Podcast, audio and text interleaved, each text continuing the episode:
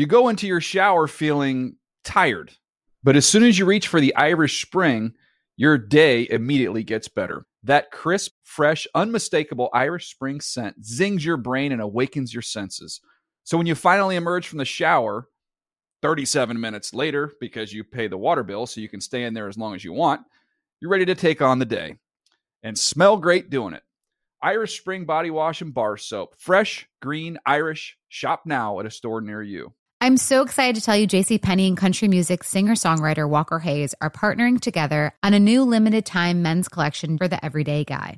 What I love about Walker Hayes is his laid back nature. He's a family man and being a country megastar while also having seven kids. You know, he likes to keep his style cool and casual. This new collection is perfect for the guy living the t shirt life or someone wanting some fresh options that feel just as good. It's easy to wear, affordable styles that celebrate the ultimate family man, along with the quality, durability, and sensibility dads appreciate. Available online Saturday, May 4th at jcp.com and in store Thursday, May 16th, just in time for Father's Day. Limited time only. JCPenney, make it count. This is Amy Brown from Four Things with Amy Brown. Today, healthier is happening at CVS Health in more ways than you've ever seen. It's wellness destinations for seniors, including select locations with Oak Street Health and CVS Pharmacy. It's doctors, nurses, pharmacists, and everyone in between offering quality care and support virtually in person and on the phone. It's in home evaluations through Signify Health and meeting mental health needs through Aetna. And those are just a few of the ways that healthier is happening. To see more, visit cvshealth.com slash healthier happens together. CVS Pharmacy, Oak Street Health, CVS Specialty, Signify Health, and Aetna are part of CVS Health. Eligibility and services vary by location and individual. The Around the NFL podcast. Never forfeits a game. From the Chris Wesseling Podcast Studio, it's the Around the NFL podcast. I'm Dan Hanzus. With me, some heroes Gregg Rosenthal, Marc Sessler, and I know, boys, that um, your teams weren't on the right side of the ledger on this Sunday. Uh, but I do, I have to say, I'm in a good mood because the Jets weren't involved. and that's where we're at uh, with my fandom. When they don't play, my life's better. Maybe that's something. Maybe the Chris Wesseling dossier about the Bengals, like this is kind of what he was getting at. Yes. a more above the treetops. That said, I'll never leave my fandom, but I get why it's probably a healthier move. I always thought uh, moving to the West Coast from the East Coast, where we all grew up, um, the games start at 10 a.m. and you know typically the Jets and Browns and Patriots would be on at 10 a.m. and you'd go back in the day before we started doing this. I'd go watch them. Uh, the Browns get shellacked somewhere, but the great thing was you're you know the the butt kicking ends around 1:20 p.m. Right. and you still have the rest of your Sunday. Uh, when you're here, you're sort of still just doused in Right. the ill uh, tidings. Yeah, I mean it's you got people laughing and giggling throughout the office. So. I mean, I don't know what you're talking about. First of all, my only What do you mean? as a as an LA like fan was 2001. You know, the greatest. Know, but Gregg, you've season had a broad But then- career. My- but mine is I, not I was going to say the Patriots. Yeah, sure they lost, but have you noticed they lead the league in moral victories? They are and it's piling like, them up. I'm more of like a fan of football. I'm like Rob Lowe, you know, with the the NFL on the on the. It's like they're really providing great entertainment, great ratings, and big time games. So I think the Patriots are winners. I feel like you've taken a pill and you're saying exactly what certain people want you to say. Um, all right. Week six in the NFL. We're going to go through every game coming up a little but a little bit later is Nick Shook, our buddy, um, who's going to help us out navigating uh, the day that was in the NFL. Marc, good to have you back for a Sunday show. We are feeling good. I think we need to stop the mark is back for each iteration of what we do. I mean, it's people. It's probably tiring uh, Thur- audio the. Thursday night recap. That'll you be know, your it's first that's recap that's coming back. this Thursday. You know, Ooh, Thursday night recap with a, an undermanned Browns team and a virtual must win. I, I feel like I'm going to have a good Marc Sessler uh, show lined up. nobody how knows many- what will happen. It's actually Mar- you don't have to even do it. It's going to be Marc and Ernest Byner for Broncos Browns. we can pull it off. You could have the night off. Dan. I would marinate in that. All right, let's get to it. Let's start, yes, with the moral victory of the day. It went down at Gillette Stadium. Play fake. Boot to the right. Looking down the field. Lamb. 10, 5. Victory. Cowboys win. The ghosts are exorcised. Brad Sham, the Sham God, KRLD. With the call, for the Dallas Cowboys radio network.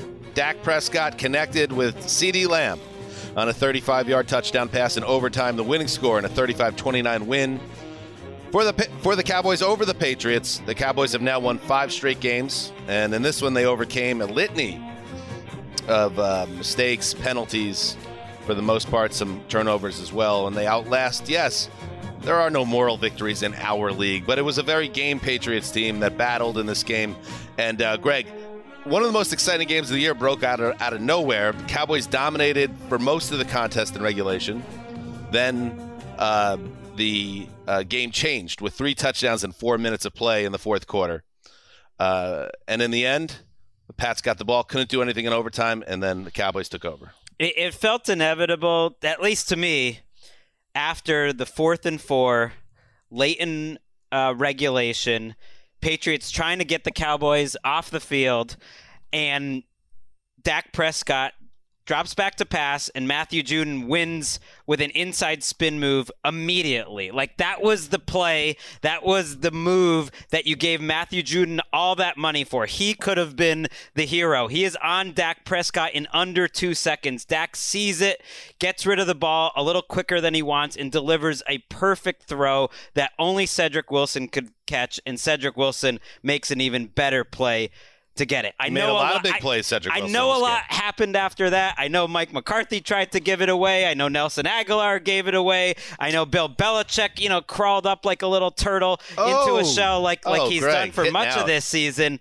But I think it comes down to no one's playing quarterback better than Dak Prescott, and I feel like the Cowboys' offense can overcome so much, and today he did. Yeah, I mean, the, the we have to now look at the Cowboys as a legitimate Super Bowl uh, contender. That's what they are, and Dak is playing as well as anyone in the league. And it, I think the game raises your opinion of everyone that played quarterback because Mac Jones, I think, you know, as a first-year rookie, to come back with the ice-cold counterpunch on that throw to on that throw to Kendrick Bourne, the 75 yarder after the after the pick six, and uh, you know you could see someone else crumbling there. Uh, it was you know it's a tough one for New England, but if you're a Patriots fan, I know Gregg is basically taking the Patriots and throwing them off a cliff at this point. That's not You've got to say He like, got what he wanted. I mean, long like, long term, I mean you have to be kinda true. very encouraged by Mac Jones. But if you're a Cowboys fan, and it's been a while for them too, you're looking at something special in Dallas. Yeah, and I think we all kind of saw the Cowboys even entering this week as a legit NFC contender uh, to make it out of the conference, get back to the Super Bowl for the first time in a quarter century. Um, so, in its own way, this game, even though they didn't play, um, you know, the cleanest brand of football. This is different than other Cowboys teams as well, where you don't play your best game, where you shoot your, yourself in the foot constantly, and some, and you still find a way to get a get get the job done. And uh, yeah, Dak, the throws that he made um, in crunch time. I mean, the Patriots had, I think, three different chances to win this game in regulation on that final field goal drive. And every time Dak stepped up, including the huge uh, downfield connection, I think it was a 25 yard uh, strike to CeeDee Lamb on third and 26 uh, that got them into field goal range. So, you know, we also have, and this is a little inside baseball, but uh, in the newsroom here, I recently discovered we have access to the truck feed the truck feed, which shows you the uh, telecast, um, no commercial breaks. You see all the raw feed. And we saw Dak limping significantly going into the tunnel after the game with a big smile on his face. Um, but that is something to watch here. Again, this is a guy coming off a serious leg injury. You wonder, you wonder if it's connected, but either way, he was unstoppable when it counted. It's also a guy that throughout Hard Knocks basically told anyone bringing up his injury, "Go f you," because I'm going to get back on the field. So I don't. I think we're going to see him next week. Well, it, I found it interesting. The Patriots seem to really load up and try to stop the Cowboys' running game and see what else could happen. J.C. Jackson was in man coverage. Man, he's he's made himself a lot of money this year. like J.C. Jackson's playing great, and he did he did for the most part in this game. Uh, but they they almost dared the Cowboys, you know, to move the ball with throwing it up and down the field and then cause mistakes, and, and they did. But the moral victories, I you know, I said it with you know tongue in cheek. They've had chances to win these games. You know, you get the ball in overtime. You know, maybe you don't get a call here, but you had the Agholor drop, and then you you get the ball late in the first half, and you get the ball even with 25 seconds left. I know it's nothing, but Belichick sits on it. It, it bothered me more with 90 did bother seconds left in the first half. Uh, also, even punting on fourth and three, I, I the way that the Cowboys' offense was moving the ball on a field goal wins the game here. I wouldn't have hated them going for that either. I know that hands it over to them, but you you've seen a very conservative trying to win like it's 2001 style from the Patriots, and it's gotten them pretty close to beating the Bucks. It's gotten them pretty close to beating the Cowboys, but they didn't win either game. It's also like this game, they had 14 plays in the first half and 45 in all of regulation before overtime. A bit of an aberration. Very strange game because the Patriots scored 14 points on their first seven plays from scrimmage, then went totally in the tank in the second quarter, shutout, third quarter, shutout, came to life and scored 15 in the fourth uh, to take the lead, uh, but it was not meant to be. I thought on the Dallas side here, I mentioned it, Cedric Wilson, it won't really jump out to you in the box, box score because he finished four for 42 on seven targets. But I was surprised in multiple big spots in this game. Uh, Dak went to Wilson and he came through for them. And then CeeDee Lamb, I think a lot of people, myself included, saw this as his breakout year where he was going to go 100 for 1,500 uh, yards and 12 touchdowns. And he might still end up that way, but it's been quiet at times. Nine for 149 and two touchdowns and 11 targets. That's big boy big boy pants performance, including the game winner. So, you know, Football. Football. I mean, Trevon Diggs getting a pick six to look like he's going to win, you know, to win the game when he's trying to get Defensive Player of the Year, seven interceptions, six games. That's just insane. Mike McCarthy appearing to make every wrong choice he possibly Oh, can, McCarthy. kicking the field goal with two and a half minutes to go. That looked like that could have cost them. And when the Patriots like scored on their 75 yard touchdown pass on the very next play, I said, well, it's almost like they, they scored too quick. The only way you're just not going to stop this Cowboys offense. They got close.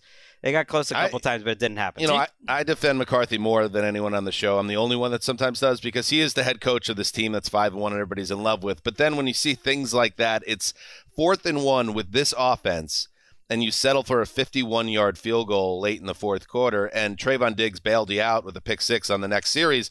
But that doesn't matter because it's that type of stuff that you wonder. In the crucible of the playoffs, if, if McCarthy's got another one of these up his sleeve, uh, and I understand if you're a Cowboys fan who's nervous, Even about that. taking a timeout before the Zuerlein game tying field goal with 20 seconds left when you could have just let it go to five seconds. It's just someone who's a little overwhelmed by the moment when Uh, it comes to game that's the management. And school when he- you're not running the offense or the defense, then you got to be good at that. That's the school it comes from, and I mean that's who they knew they were hiring. I do wonder if you're Kellen Moore, do you have like text threads with longtime friends saying this stuff drives me nuts because it's like He- it's you know- Kellen Moore. I, I will make the announcement here. Kellen Moore will be the next Dallas Cowboys head coach. I don't know if it's going to be 2022, 2023. At some point, he will just take over for Mike McCarthy. It could have been 2020. Right. It might be a might be situation where nine. Kellen's like, I'm gonna I'm gonna take a job somewhere else if you don't hire me. Although they control whether or not he's allowed to interview. Um, and Marc, I will break some news. I can guarantee Dak Prescott is not playing next week. The Cowboys are on bye. Oh, Gotcha, baby. that's cute. Let's roll. That was effective. Gotcha. From the gun. Another handoff. overtime Get lock zone, there for fires. Hanzus. Hey, lock it up, baby. Mark Andrews and the Ravens put up Never six a doubt. more points. Come on, Gravedigger, give it to me. Give me my lock. I earned those. Sorry. Gravedigger filling in for Ricky.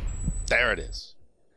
All right, now let's hit the Timing was tough on it. We Yeah. put you in a tough, tough, spot. tough spot. Hey, Jackson from the gun. Takes the handoff. Looking end zone. Fires. Touchdown. Mark Andrews and the Ravens put up six more points. Gerry Sandusky with the call for WBAL. Lamar Jackson threw for a buck 67 and a touchdown. Not too impressive, but guess what? Didn't need to be. The Ravens defense shut down Justin Herbert and the Chargers. Final score 34 to 6. Greggy, the Bolts could not be stopped against the Browns on offense, and it was just a totally different story in this one. It was insane. I saw a stat after the game that Justin Herbert was pressured on 33 of his 42 dropbacks. Wait, 33. 33 of 42? 33 times in a single game. I've never seen anything like that. And they all weren't deep drops. I mean, sometimes this is a pretty quick throwing offense. Now, they got stuck in third and long quite a bit, and they've been so good on third and long and so good on fourth down. Maybe it was time for regression to happen, but regression works the other way, too. Sometimes there's positive regression. And to me, the Ravens' running game and their defense has been mediocre all year or worse. And in this game, they look like the old Ravens where they're mm. blowing up holes, where it almost seemed like they were challenging how big a hole do we need for Devonta Freeman and Latavius Murray and Le- Le'Veon Bell to get through? Because it has to be huge and the plays take forever to develop. And guess what? They were big enough. And the defense, as I mentioned with the pressure, was old Raven style defense to the point where, as you mentioned, Lamar didn't need to do too much. He won. He made some big plays from the pocket, but it was their run game. It was their defense. And I think if you're the rest of the AFC, the idea that the Ravens have gotten a little lucky to get out to this four and one start, but have a lot of room for improvement moving forward. They are a very scary. That's how I look at my uh, locks this season. I'm off Yeah. to a fast start. Some people say, "Oh, maybe a little lucky," uh, but the the just improvement is on its way. on That's top one of the it. biggest stories in the on the sports scene. Dan. That's the way I look I- at it. But Marc being back in the studio is so great just for the look on his No, face that he had right there. It was He- not discussed. It's just like uh, it's you know we will just- spend forty percent of the show in various forms of self promotion, and there that's the first. By the way, Gregg, I mean that running on the Chargers has not been a huge chore for teams this year. I mean the Browns had 230 last week. The Chiefs had 186. The Cowboys had 196. So that's a weak spot for them. But I think the Ravens, you were dealing with a completely new crop of running backs. You've had issues along the offensive line. They've had a month now to get into shape. And to me, I mean, it's like I don't know how many other ways they can win games to pro- provide enough proof for everyone watching. well this way that they're the this toughest is the way possible. that proves this was their most me. complete game. to to win 34 to 6 against a good team you know uh, a lot of people including myself thought the chargers would win this game. That is that's different and that is scary. And you're right about the run defense for the chargers because matt money smith was sitting in your chair one, one of those weeks. And look he pointed My out that chair. you know it is your chair. You Well, own I'm- it. I am agreeing. Uh, nice that- self promotion, bro. he, he said like their defense is sort of designed to funnel runs. You know, they want you to run the ball, but there's a point, and they were missing. Do they couple- want you to run for 230 right, no, yards? They don't. That's what I well, mean. Like they they they were missing two linebackers today, Tranquill and, and Kyzir White. They don't have anyone in their front seven who's good except for Joey Bosa. That's a that ends up being a pretty big problem as they keep continuing down the season. Um, yes, they were in total control of this matchup. All three of their veteran running backs, Latavius Murray, Le'Veon Bell, and Devonta Freeman, scored touchdowns. Le'Veon Bell wearing number 17. It just, I, it's hard to watch. Le'Veon Even his Bell. touchdown took like it was like So a, long. a, a three yard run that took like an hour. It felt Well, he's like. very patient. We know we know that. so patient. But uh, no, Herbert, 22 of 39, 195 yards, touchdown and a pick. You give them a pass. They've been great all year. Sometimes you have a bad week. This is the bad week for the Chargers, or is there something more to read into here? Well, I think the defense is what I'm concerned about. The offensive line, we'll see if that continues. Uh, yeah, I almost thought like it was good for him to. He had a bad game too. He missed throws. He, He made did. bad decisions. On those 33 times he was pressured, he averaged 1.1 yards per attempt on those plays. So he was not coming up with the answers that he usually does. The defense is what I am uh, concerned about because I just don't think they're rounding into anything but way below average, which is not what Brandon Staley expected. All right, so the Ravens, they really uh, make a statement there in week six, Gregg. And I have some breaking news. Little breaking news. We were just talking about the Dallas Cowboys and Dak Prescott and the truck feed and the limp heard around the world. It's a calf strain suffered by Dak on that final play of the game, Oh. and he will be reevaluated with an MRI to come on Monday. Like I said, they have a bye, so Sometimes it's your timing. year. Like that's maybe it's the Cowboys' year. Unless he when tore you- his calf, then it's Well, that's that's And what I said I was just not to worry like about it. bye He has two weeks for us not to worry about it now. Right. So But we'll see. A calf can be tricky, and we'll Sure. see what the MRI comes up with there. Um, all right. Let us move on. Darrell Williams, a lone setback. They fake it to him. The quick pass, touchdown! Kansas City on the quick slant at the back of the end zone off play action. Tyreek Hill and the Cheetah finds the sweet necker of the end zone when the Chiefs need it the most. Mitch Holthus with the call WDAF. Has the glow returned? Maybe not. but Patrick Mahomes got his act together in the second half on Sunday, leading three touchdown drives uh, to make up for two turnovers in the first half, and he led the Chiefs to a 31 to 13 comeback win at Washington. The defending AFC champions get back to 500 uh, with the win. and uh, came on a game where in the first half he threw his seventh and eighth interceptions of the year. He threw six all of last season, and the second one, which happened late in the um, first half, with seconds to play on a third down deep in Washington territory, he muffs the snap and shotgun. Picks it up and then kind of has like a panic where he just throws it up for grabs and it gets intercepted and you're just thinking to yourself, what is going on with the Chiefs this season? Because Mahomes, that was probably the worst play of his career, you could argue. And you just wonder, is this really going to go sideways? Well, mm at least for this week, they got it together. And uh, Marc, the Washington football team is a good team to get healthy on against on offense, which you had never said before the season started, but that's just the way it is because we saw it again as the big plays piled up for KC in the second half. Washington looked increasingly confused about what the hell was going on on the field. Yeah, I mean the the Washington defense, which has been under fire by you know analysts, uh, rightly so, gave up 499 yards. So the glow is off a team that had 500 yards, put up 31 points, had 29 first downs, and a really bad play from Patrick Mahomes. I just, I guess it's like October, what, 16th or something. I want to wait a little bit more time before I'm. Today's October 17th. Well, you know, I mean, it's there are facts that I'm missing. What do you want to like, wait for? The, the I'm Chiefs not. I am not going to, you know, drive home and maybe, you know, veer off the highway over with concerns about the Chiefs at this no. point. I mean, I, I am like, well, they won today. So. Yeah, well, that's what I'm saying. Thirty thirteen. Like, if this is like, this think, is this is think concern. The Washington, I mean, right? The Washington football team's maybe the worst team in the league, other than whoa, whoa, whoa. you know the Jaguars, the Lions, the Texans. You know, they're so they're one of the worst teams. Okay, that's a better way to yeah. say it. They're, but they're they're there for in me the because they're asking Tyler Taylor Heinicke to try to keep up with this dreadful defense. It's just not going to happen. The Mahomes pushback is is driving me a little crazy. First of all, that first pick was another drop. So he's, he's, had three picks. Three of those picks were dropped, and a few of them were these third down desperation plays, which he shouldn't mm-hmm. make. This play reminded me a lot of the Ravens interception, which was which was one of the worst plays of his career too. But I saw multiple tweets today. One mentioned his mother, uh, that she couldn't make an excuse for this. I guess she was tweeting about it. What? Um, oh, you know, that, that like, this one heavy, wasn't. I mean. This one wasn't like his mom can't blame it on uh, someone else. And then it asked the question: Has the league figured Patrick Mahomes out? Wait, who's tweeting this stuff? I, someone who I had to block, who right, has a me, lot I'm of followers, Twitter, who has a lot of followers. League I blocked him just because sometimes your take is so Mahomes. bad you don't get muted, you get blocked. Oh. Uh, and then Spotrac, which I love, did a tweet halfway through Found the game him. again don't um did you say spice rack or spot, spot rack, rack? Spot rack. You know that oh that that yes which yes. I like. Contracts, yes. I like. Yeah. Don't tweet halfway through games too much. Uh, they put up something about how much money he has left on his contract and how much is fully guaranteed, as if the contract was a problem. Just shut up. What are you talking about?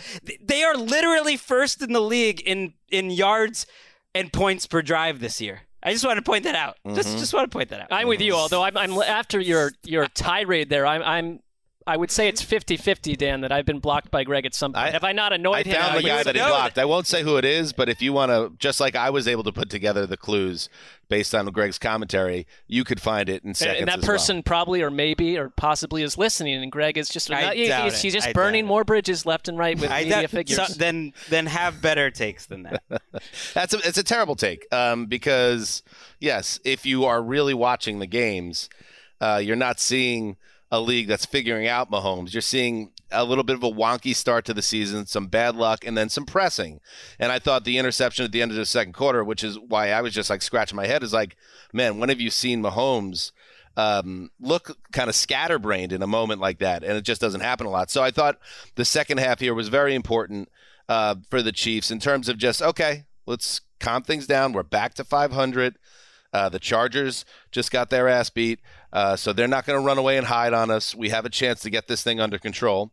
Uh, so I think it's not a win that solves all their problems, but it's a very nice victory to take uh, moving forward. Right, and I'm not even trying to say there aren't problems. I'm just saying let's use the context that he's coming off the best first three seasons as a starter in the history of the right. NFL. Uh, that, that has to and, be and what if we told you it. three years ago that three years from now he's going to make this interception that has everyone, you know, mildly melting? Well, that it would be the one time he's done that. I take it. All right, uh, let's take a break and then we'll bring in the pipe. You go into your shower feeling tired, but as soon as you reach for the Irish Spring, your day immediately gets better. That crisp, fresh, unmistakable Irish Spring scent zings your brain and awakens your senses. So when you finally emerge from the shower 37 minutes later, because you pay the water bill so you can stay in there as long as you want, you're ready to take on the day and smell great doing it. Irish Spring Body Wash and Bar Soap. Fresh, green, Irish. Shop now at a store near you. Hey guys, this is Matt Jones, Drew Franklin from the Fade This podcast. We got a great episode coming up, picks in all the sports, football, basketball, we do them all. But here's a preview of this week's episode. Do you think it's more embarrassing to dye your hair or to have hair plugs? I don't think either are embarrassing if you're not trying to conceal it and act like you didn't. Okay, so you think if you just come out and go, I got hair plugs. Yeah, like check out these hair. Pl- I mean, don't just walk around, hey, tapping, hey, hey, stranger. I don't want you thinking this is natural. You know, but I mean, Do you have know to do that with Some everyone you people meet? Try to act like they, uh, you know what I mean. Yeah. But I mean, like, like John Cena got it. You know, when John Cena came back to wrestling, he had a bald spot, and now he doesn't. Mm-hmm. You think he should be required in all interviews to say, "Look, by the way, I covered up my bald spot." Yeah, I guess it's weird. I mean, you don't wear a sign or like put a sign in your yard, but All right. So what about toupees? Those are the most obvious. I but feel let's like. say you're like Bill Self and you can get it to where it looks good. his is magical. I don't even know if his is a toupee. It is. I think he went into the future and had a procedure we haven't even discovered yet. And this episode was brought to you in partnership with DraftKings. To hear more, listen and subscribe to Fade This on iHeartRadio or wherever you listen to podcasts. Getting ready to take on spring? Make your first move with the reliable performance and power of STIHL battery tools. From hedge trimmers and mowers to string trimmers and more, right now you can save $50 on select battery tool sets. Real STIHL. Offer valid on select AK system sets through June 16, 2024. See participating retailer for details. Second and 13, Cousins shotgun, looking to the left, steps up in the pocket. He'll fade to the end zone for KJ. Caught and touchdown! And the Minnesota Vikings have walked off on the Carolina Panthers. Oh, Paul Allen with the call. KFAN. Kirk Cousins completed a 27 yard touchdown pass to KJ Osborn on the first possession of overtime, lifting the Vikings to a 34 28 win over the Panthers, who are 0 3 since their 3 0 start. Now, we welcome in, as promised, Nick Shook, the pipe, who had eyes on this game and wrote about it for NFL.com. Shooky, for the second straight week, the Vikings gagged away a fourth quarter lead, and for the second straight week, they found a way. They found a way after, I would say, two to two and a half quarters of some of the most frustrating football you're ever going to watch.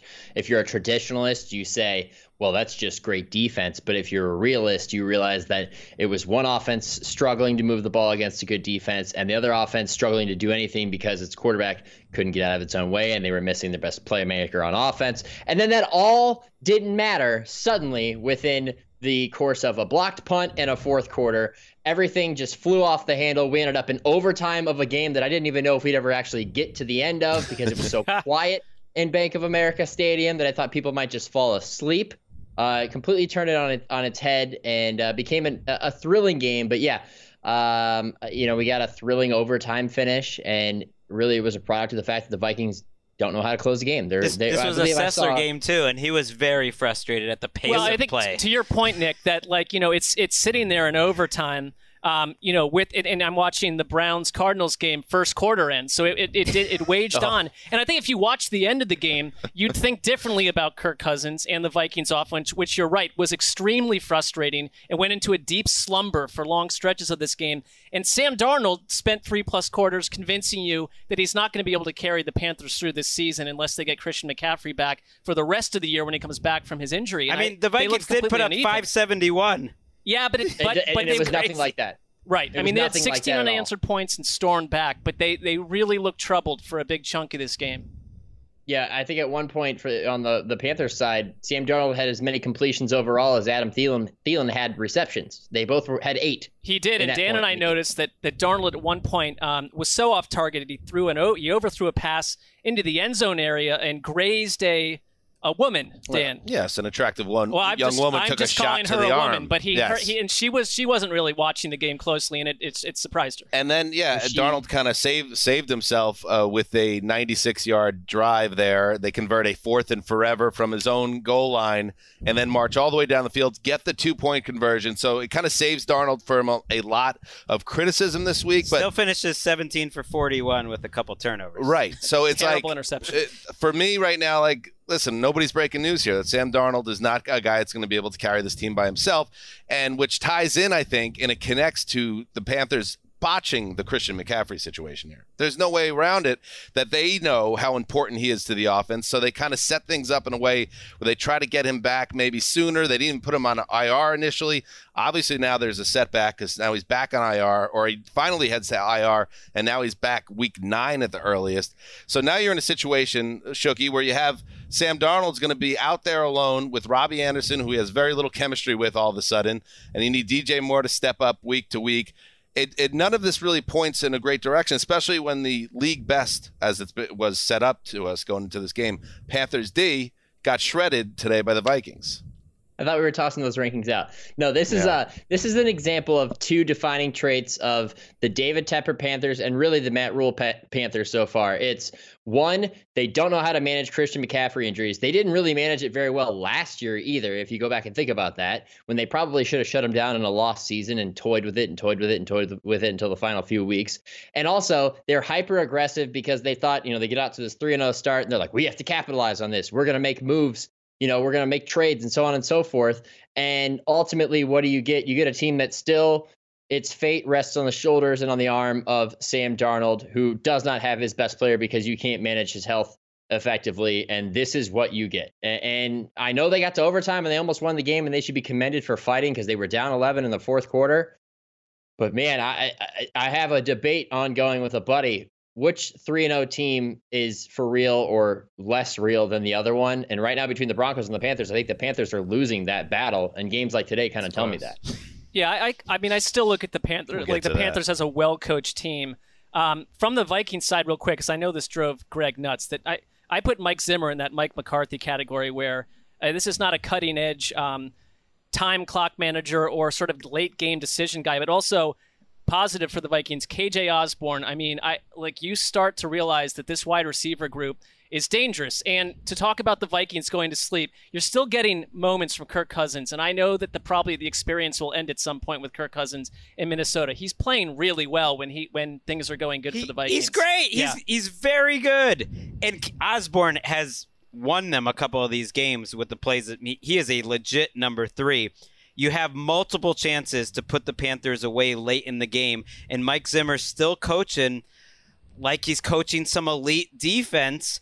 And that it's you know 2002 or something like that. It he, all he had to do was call a couple passes and let Kirk Cousins win on first or second down on some of the last drives, and then you wouldn't have had to go to overtime. Sam Darnold only got a chance because Mike Zimmer's running on third and long. It's like let let your best players make the plays, like Thielen, Jefferson, Cousins. Let them make the plays. I do enjoy being back in the office just to hear Gregg's temperature. I guess to to to, to see The Gregg's Zimmer's- temperature just rising Well, it's, throughout al- these it's games. always Yeah. these tough guy head coaches too. Like right, like uh, we're, we're going to be really tough, and then they coach pretty scared. Like they coach like they're afraid Yeah. to lose. So that part I don't get.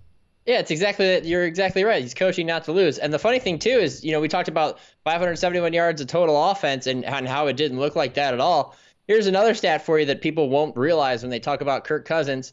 He's thrown three or more touchdowns and zero interceptions in five of his last games. He has 11 such instances in which he's done that since 2020. Only one quarterback has done that more, Aaron Rodgers. And yet Kirk doesn't get the respect. Kirk and I think sometimes he doesn't get the ball put in his hands again. to go do it. It's going to happen again.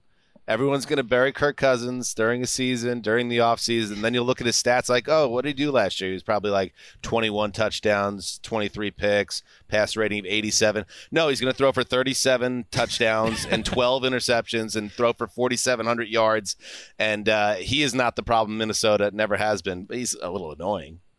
I, mean, think I that's don't a, think that, that's a his huge. coach part doesn't of it. like It's him. the persona. His shove of Zimmer actually was like the, my favorite thing Kirk Cousins has maybe ever done. I and loved now it. I've now I'm all in on Kirk but yet Cousins. highly awkward because he specializes in highly awkward. Well, my favorite Kirk Cousins moment, o- other than his declaration that he would put himself in a plexiglass cube to protect himself from coronavirus instead of getting the coronavirus vaccine, was when he uh, put up video of his own gender reveal. His wife's uh, was expecting, and his job was to throw a football and hit the target to reveal like blue or pink plume of Just smoke. to be clear, not his own gender reveal, uh, the, the gender of I the think child. that's established. Okay, yeah, okay. the child, uh, and he basically missed the target with the ball. And they're like, "Let's throw it up live anyway. Let's put it up on the old gram." How about a, a retake on that? Uh, all right, Shooky. I know you. Uh, you told me you're in downtown Cleveland, and there's some upset people outside the window. Hopefully, not climbing up to the window uh, because some crazy, unfortunate stuff went down for your uh, hometown Brownies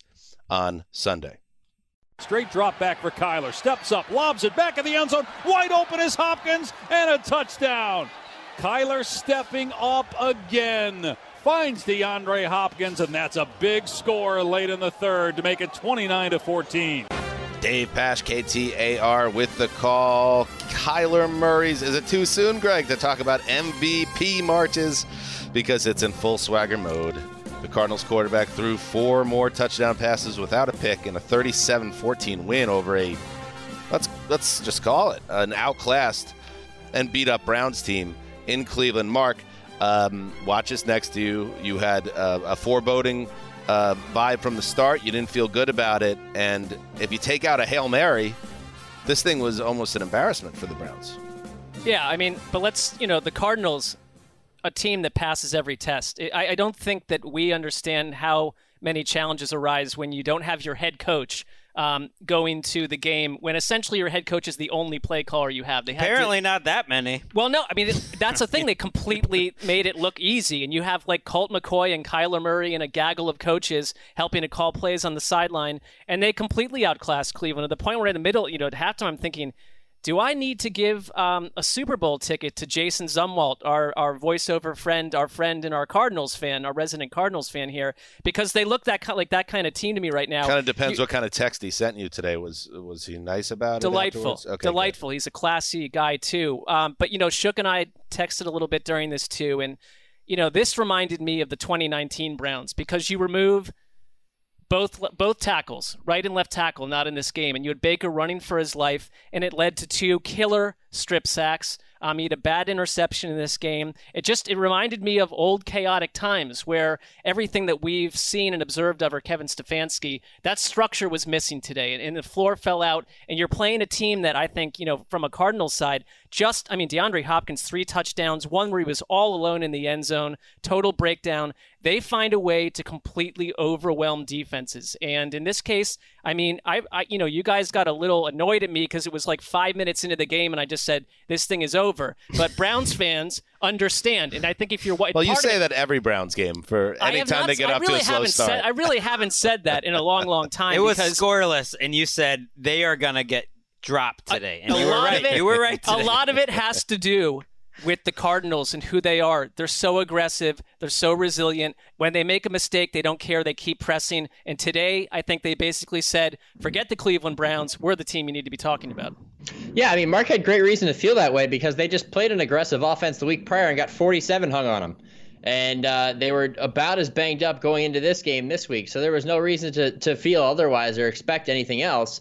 Uh, so so for this to be the product, I was actually I mean, surprised. come on, that- Bo- both you Browns fans, don't act like now that you were some They were favored of in this game, and underdog. most everyone I, I, picked them in Gregg this keeps. game. I could care less. who You're in is your favored. building. That's absurd. You're in your no, Gregg. building. You have a Not great. You have a great uh, group of playmakers. I mean, let's not say like the the little old Browns had no chance in this game. They they got whooped in their building, and then sometimes you just get beat up. Well, no, not everybody picked them because I didn't pick them. I picked the Cardinals. I don't know how they were possibly favored. You don't have you. Nick Chubb going to this game. You didn't have Jarvis Landry. Yes, that's right. I, I will stand on this. Uh, they they didn't have Jarvis Landry. They didn't have both their tackles. Their center was questionable until the game today. You know, you went into the weekend questionable. You had a number of injuries and guys kind of coming back from injury on the defensive side of the football. The Cardinals didn't have probably- Chandler Jones or their head coach. They did. or Rodney saying. Hudson, yeah. And then they had ever they had Kyler Murray, and they had all of their top receivers. They had DeAndre Hopkins, Christian Kirk, AJ Green, all who victimized the Browns as expected. James Conner had probably his best day as a Cardinal You today. look good. Uh, th- everything that happened was what I expected. What I didn't expect is that the Browns would fall apart even more than they did. Baker hanging onto the ball too long, getting strip sacked twice, re-injuring his shoulder.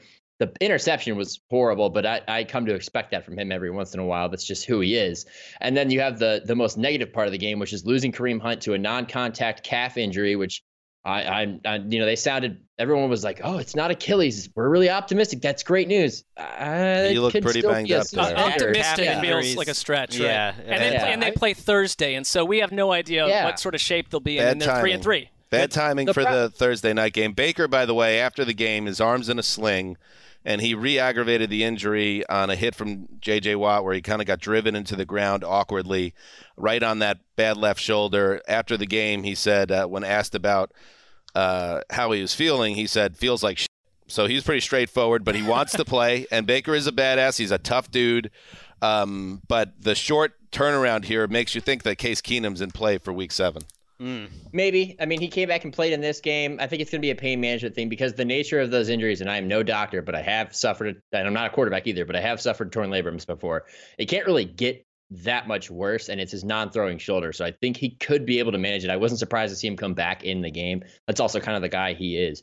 Um, but you're right. The short week, I think that they've got a long road ahead of them unless they can get healthy in a relatively quick fashion. Which you know you leave that up to medicine. It's it's not like you're just trying to bounce back from something. But I do want to say this: we've had some listeners in the last couple weeks give us some some crap for not giving the Cardinals enough credit. So I'm going to give them their flowers. They dominated this game. I don't think this was their statement win of the year. That was the Rams win because of all the guys at the How about the Titans? They have three of the best victories that any team has had all year. All three are on the road.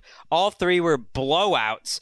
Week one was such a stunner. I know it's the Titans, but the Titans are, were a playoff team, and that that was huge. They destroyed the Rams and they destroyed the Browns. They they have to be their coaching staff has to be given a lot of credit. Like this offensive line, especially, which doesn't look great on paper, always protects very well, and they're getting the job done.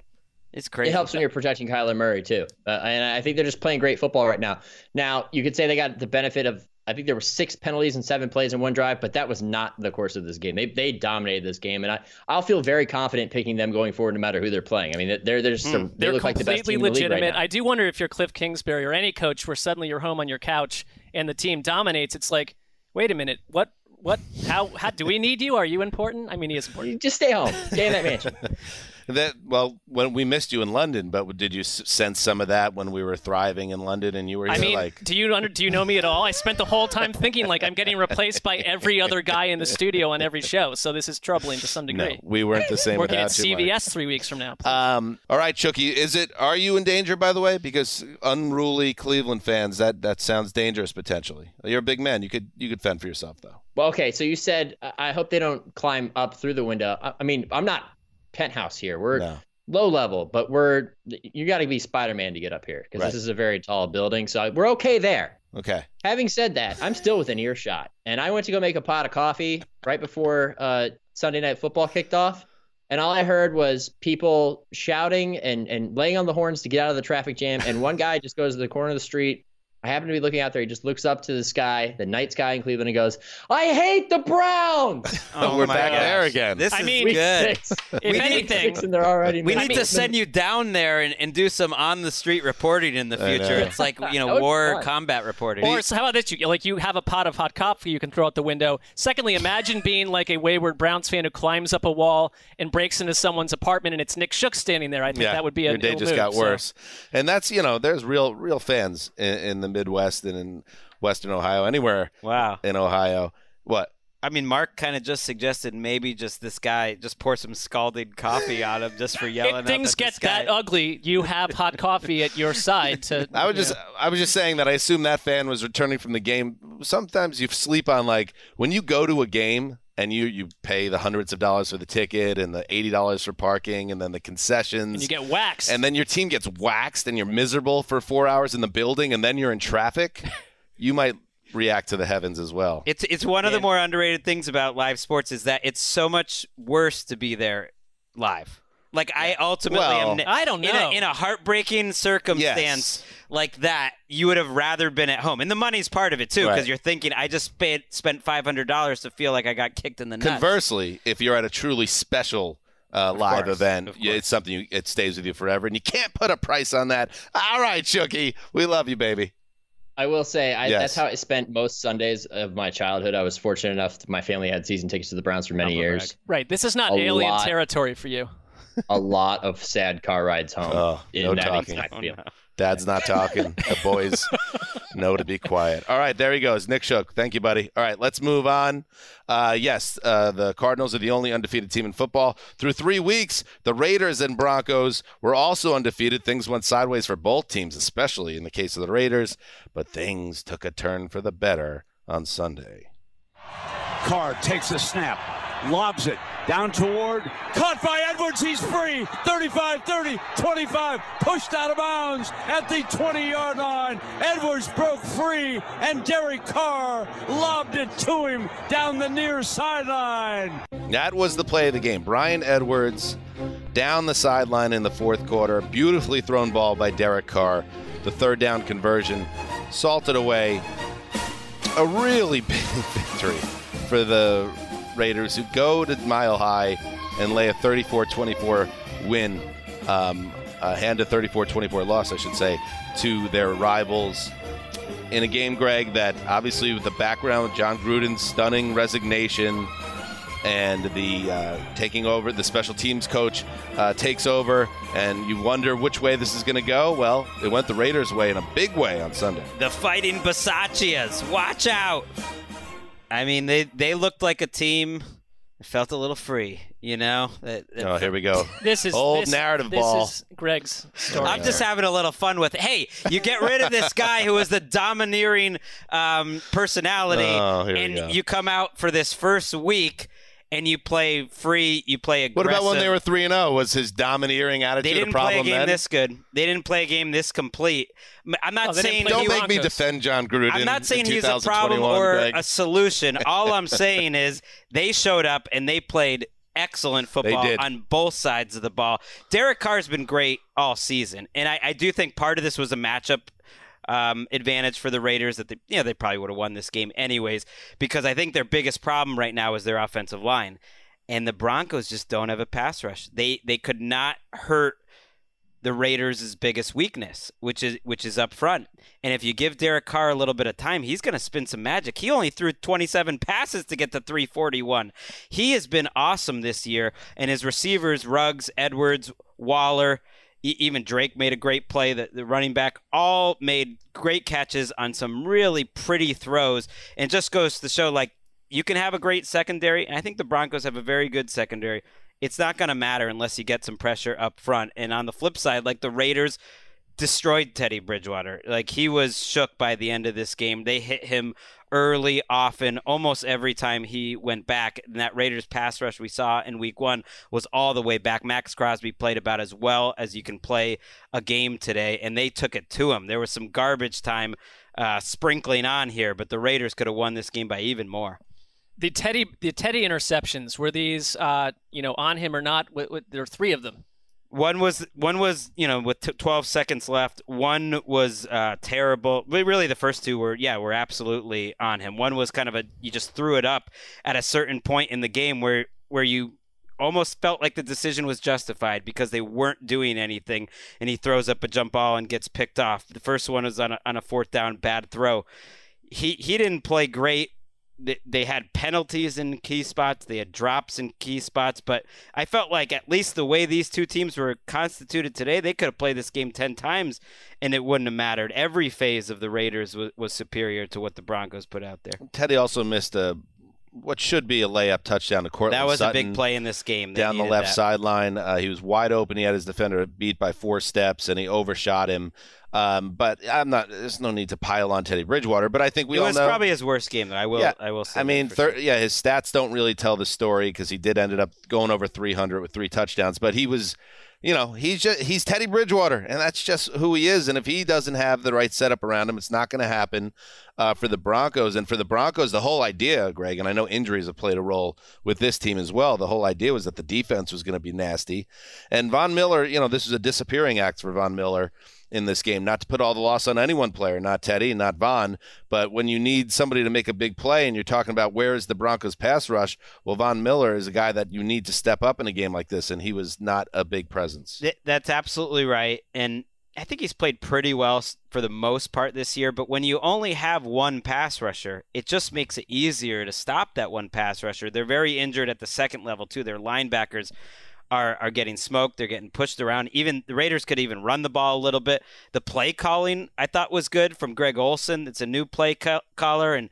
some some big time Raiders, you know, backers who watch this were, were noticing some different variations to what they were doing. Uh, create creativity, some plays down the field, but it's also just the players. Ruggs is turning into a really good player. Carr's having the best season in my mind of his career so far. I love seeing this for the Raiders. Looking at the long receptions, Ruggs 48, Edwards 51. They have a 33 yarder, a 31 yarder, 25, 29. Mm. I mean, just go be that offense. Just go throw the ball down the field and you know, throw caution to the wind. Bisaccia, it's the Bisaccia era. I'm not into it the way you are, Gregg. I mean, I'm we really, heard, I'm not. We heard. I just am having fun it. Like, because Dan like is annoyed that I think that I was. It's on my radar a little bit. I gave Spice Rack some love on the show. It's I on thought it was amazing. Spice Rack basically had had an idea to fade, you know, to go against the racial controversy a, a- a week ago. Desert wise, yes. and it worked. And then this week he felt just as strong that the Raiders are going to walk in this game because they're all because his big theory when you get the interim coach you get one great game like this. Uh, Right. And you know to be that fair, was spot on. That was great. it was right. And You A- Andrew yeah. Hawkins, a former player who's been around some fired bad coaches, he said the exact same thing. He said that first game, you're so excited. He picked the Raiders because of it too. It seems silly, but I don't know. So- and, the, and the difference is too is that typically the interim coach comes in to take an absolute disaster, a ship sinking, you know, for four or five weeks. This is a better team Well, and a better so- roster. it's an okay team. So it's that's an okay team. That's the point I wanted to make because, and I don't want this to get painted as like Dan's defending John Gruden because no one's defending John Gruden right now. But it is I thought interesting there was though that you don't think he should have been fired. I mean, you I could I'm paint just- it that way. It's just email. No, they obviously kidding, he I'm got kidding. he got his just desserts, uh, if that's the right way to put it. Uh, he deserves everything that happened to him. But um, some of the recency bias in the analysis immediately firing uh, following the resignation was like John Gruden was a terrible coach and a terrible team builder, and this team is bad. And it was bad when he got here and it bad when he left. Well, yeah, because they had lost back-to-back games to the Chargers and Bears. Uh, but this is also a team that won three games to start the season. Now we get another big performance. All I'm saying is that first of all, I'm Team Bisaccia. I'm on the Bisaccia army. as Sure, well. of course. I'm- No one's questioning I'm front that. lines on that.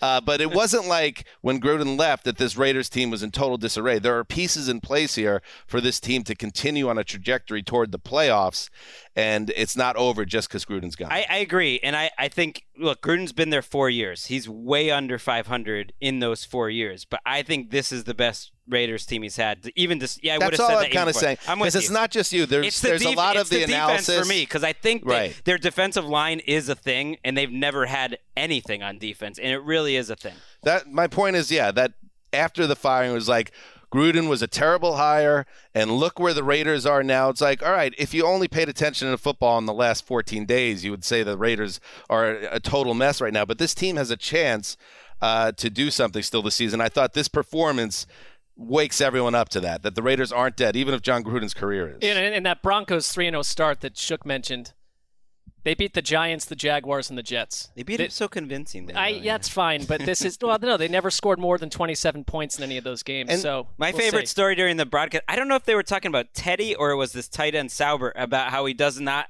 have TV at home, so he didn't know Gruden had been fired until the, the whole next day. I was like, well, He doesn't have internet either. Um, he, does. He, he's never watched TV. He's like he's the there grid. all day, and then he gets home and he just he, that's it. I was And like, okay. I think you. This is something you said as well, Gregg. When I was pushing back on the Broncos, as I often do, as Broncos fans get mad about that. And I was talking about their schedule, and you're like, "Well, good teams beat up on bad teams. That's what good teams do." No, actually, good teams beat good teams, and they win those games. Beating bad teams is okay, whatever. You got to beat some good teams, and, and we have not seen Denver do that yet this season. their strengths aren't their strengths. Now, a lot of it is injuries. You know, you know, losing six or seven starters, they were not a team that could that could deal with that. Um, but some of their strengths in the secondary, we thought they were going to be great. That feels a little overrated right now, and certainly the depth of their their skill positions have been diminished to a point where, you know, I, the Browns have to be very excited that the Broncos are the team they're playing on Thursday. We'll get to I previewing mean, the that Broncos game. could be equally excited. Right. I'm. ju- I just mean that that could be a get right game for for one of those teams. It absolutely will be. All right, let's take a break, and then we will continue on. You go into your shower feeling tired, but as soon as you reach for the Irish Spring, your day immediately gets better. That crisp, fresh, unmistakable Irish Spring scent zings your brain and awakens your senses. So when you finally emerge from the shower, 37 minutes later, because you pay the water bill so you can stay in there as long as you want, you're ready to take on the day and smell great doing it. Irish Spring Body Wash and Bar Soap. Fresh, green, Irish. Shop now at a store near you. Getting ready to take on spring? Make your first move with the reliable performance and power of STIHL battery tools. From hedge trimmers and mowers to string trimmers and more, right now you can save $50 on select battery tool sets. Real STIHL. Offer valid on select AK system sets through June 16, 2024. See participating retailer for details. They've got fourth and one from the Giants three. From a bunch to the right, here comes Robert Wood. They fake the handoff his way. Roll right, throw right to the pylon. Cooper Kupp. He's got it. Touchdown, LA. JB Long with the call for KSPN. You know, Maurice Jones-Drew, MJD, our buddy, who was in London. He was still in London this week. So what did he just? He tells the Rams, "I'll see you in a couple weeks." And JB just sits in that booth by himself, like Vin Scully. We'll have to do some digging on this one. I- MJD's kind of a- got a good setup. It's a great move by MJD. Matthew Stafford threw three of his four touchdown passes in a 28-point second quarter for the Rams, including that connection to Cooper Kupp, who continues to be otherworldly this season. The Rams cruise to a 38-11 win over the G-Men at the Meadowlands. Marc, sounds like this one went the way everyone pretty much expected. Healthy, good team beats up on injury-decimated bad one.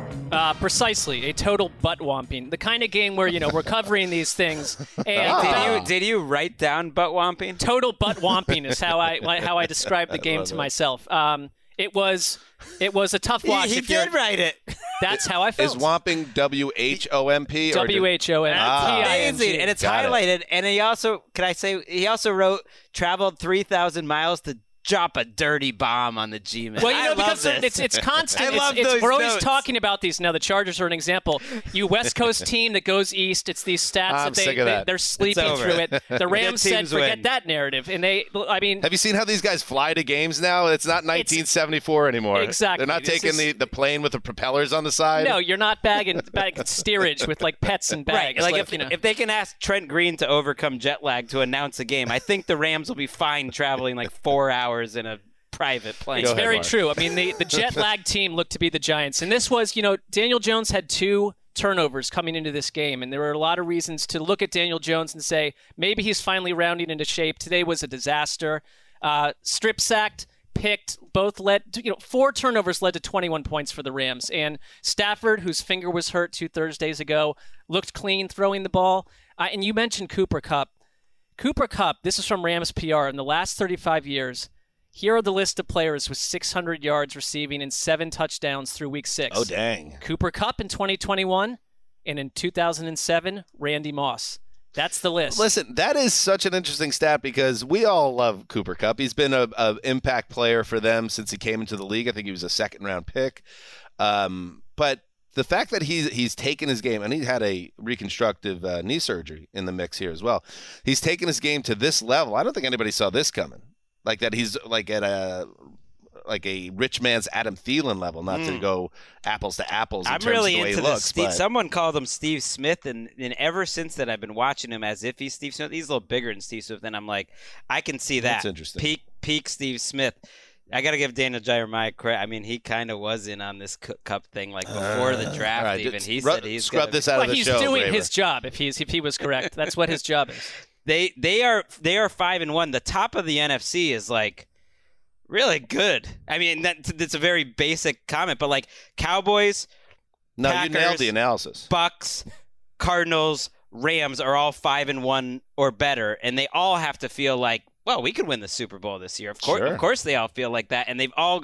It's going to be a big, you know, tough race, especially in that division. One of those teams is going to have to play three road games between the Cardinals and Rams. At this point, it feels like a two-team race. I will tell you, you know, Dan, we grew up watching these G-men back in the day, and there wasn't a lot of this back in the 80s and early 90s, but you could audibly hear the Giants fans having a bad time at this game. Oh, it was brutal. it was rough. Uh, we do have a little bit of breaking news, though. Oh, wow. Really putting Graver in that. Graver is like Gravedigger working overtime. Just want to let you know, 38 to 11, the final score is a scorigami. It is the Uh. 1,067th or unique final score in NFL history. I know that that categorizes breaking news on this show. I'm assuming. The only thing I hate more than scorigami is win probability percentage. What is? why do you? What is the or problem with it? unnecessary use of breaking news. It's a nice. Well, you tidbit. I don't- specialize in that It's from what I not breaking news. You got the news hours ago. Well, you didn't know that. You didn't know that. I news. did because t- for some reason Ely. well, also uh, because you just me. spent three minutes looking at the s- my Stop screen. fighting. So You know, I exactly. I've been um, living out here in Los Angeles for 11 years now, but I'm always uh, in my heart. I'm a New Yorker, and um, it's been a tough, tough ride for New York sports for the past decade or so. And uh, Giants fans, you know, you turn to football as a something to fall back on after the baseball season turns flat, uh, and then the Giants are dead and buried uh, by the middle of October, and that's exactly where they are. There's no coming back for the Giants from this.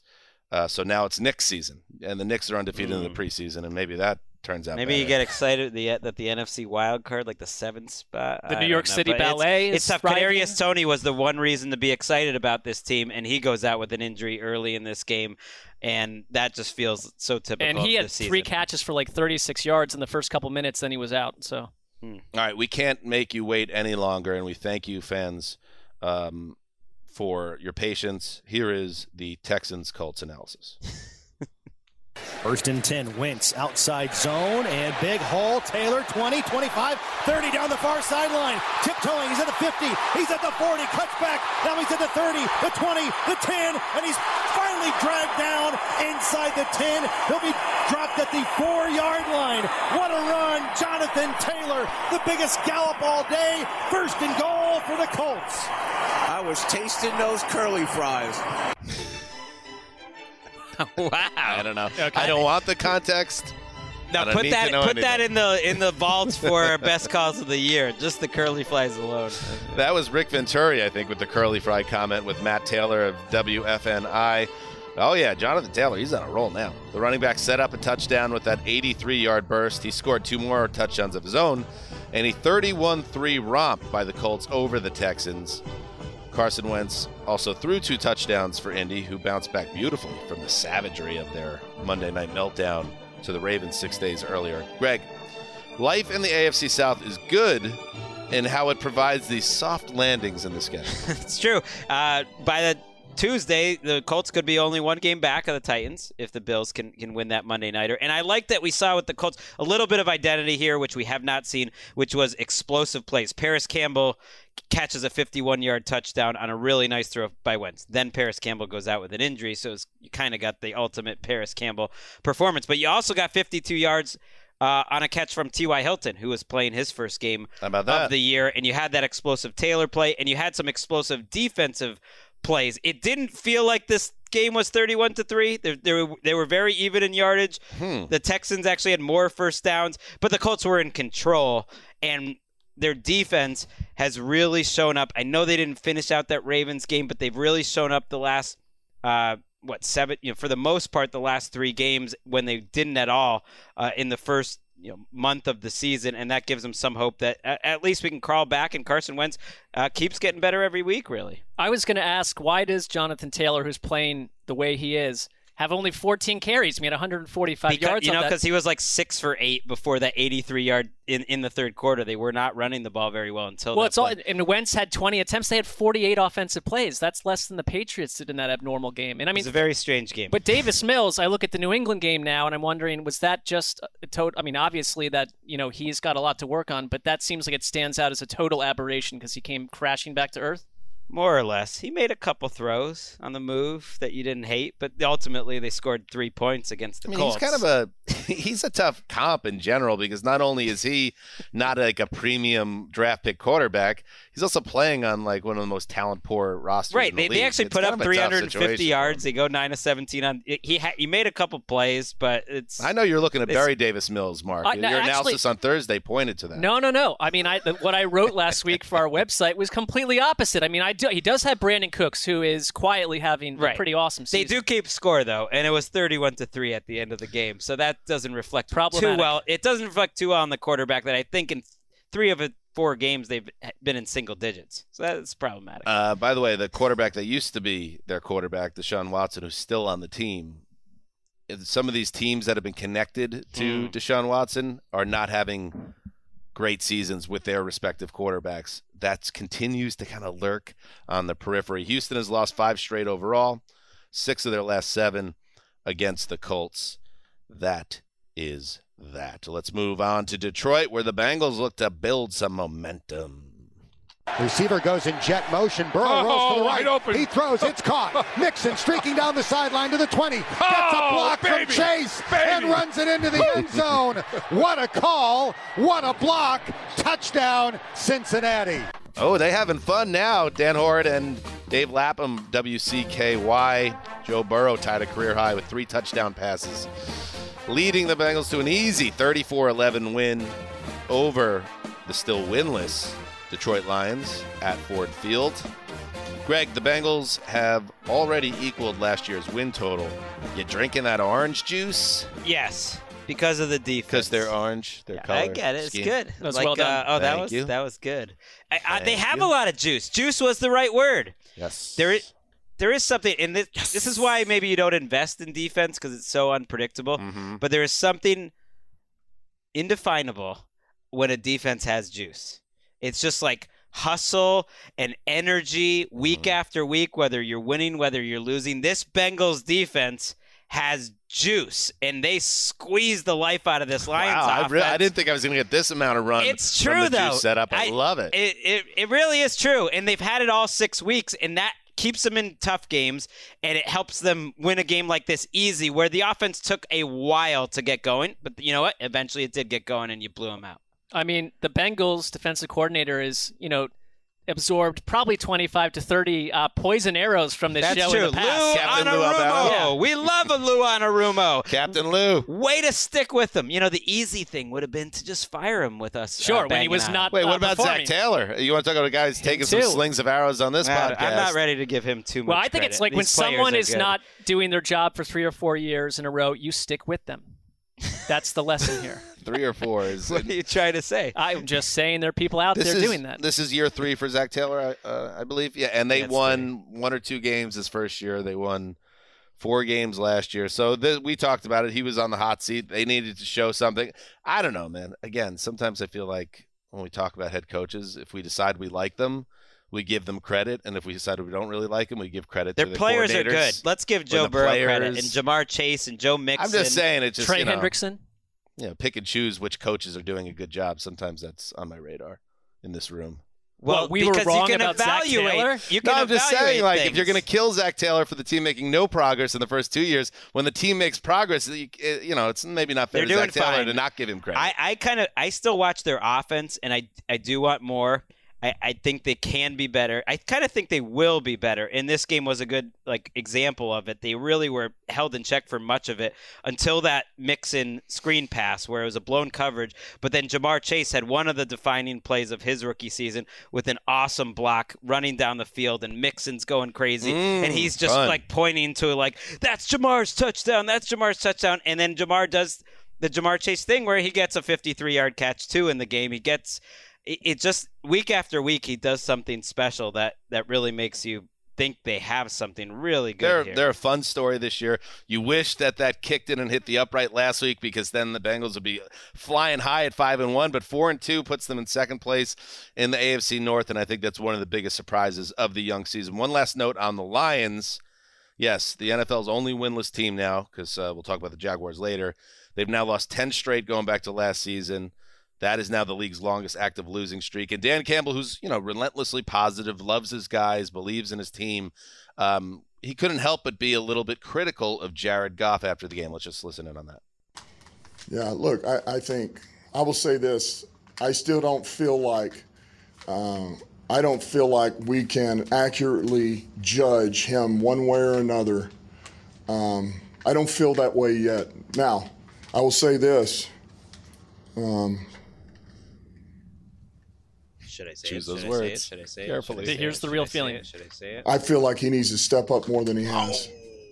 And I think he, I think he Pause. needs to help us, you know, just like everybody else. And uh, Let me check this depth I chart. think he he's got to he's going to need to put a he little bit of weight on his goes. shoulders here, and it's time to step up, make some throws, and It's do some over. things.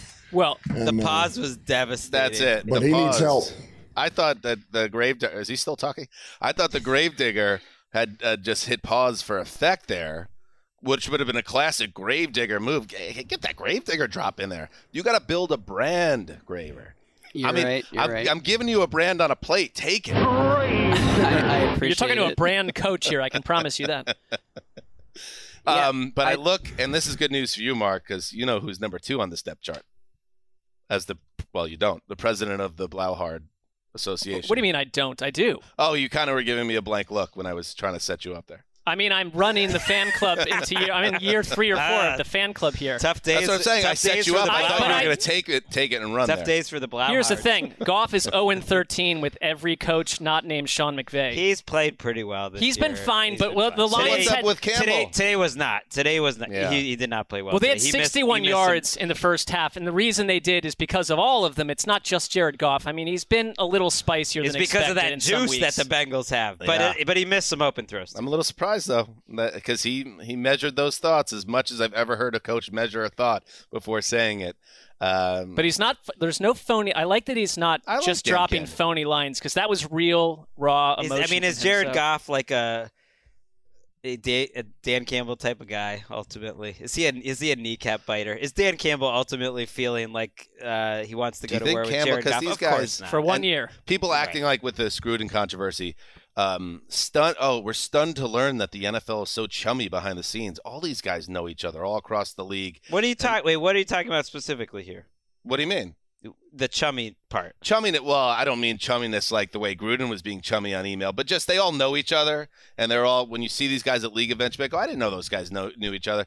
I'm not saying that Dan Campbell knows Sean McVay, but I'm not saying there's not a possibility that Dan Campbell sent Sean McVay a text tonight like, oh, this guy sucks. Well, or that their GM came from the Rams. I mean, like, yeah, they all knew who Goff was. All right, let's take a break.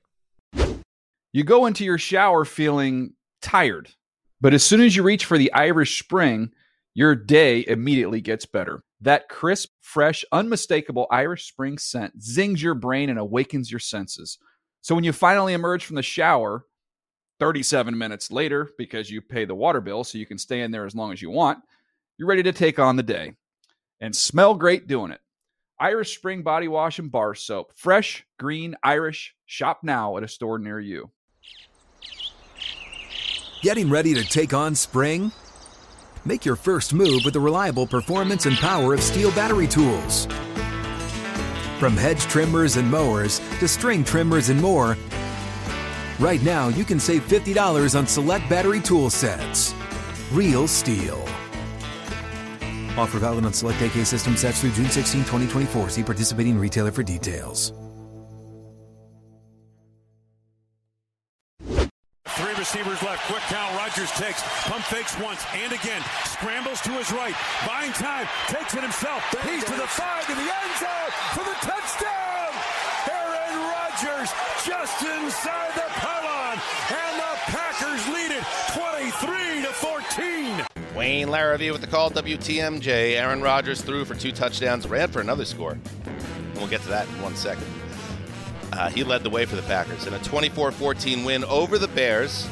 The Packers have now won five straight after that week one setback against the Saints in Jacksonville, which feels like it was a million years ago. And as for Aaron Rodgers, it was more mastery over the Bears. The Packers beat them for the 20th time in 23 games, counting the playoffs. They improved to 22 and 5 with Rodgers as the starter against Chicago. And after that clinching score that we just played, Rodgers was very vocal with the fans at Soldier Field and Gravedigger. I believe we have that.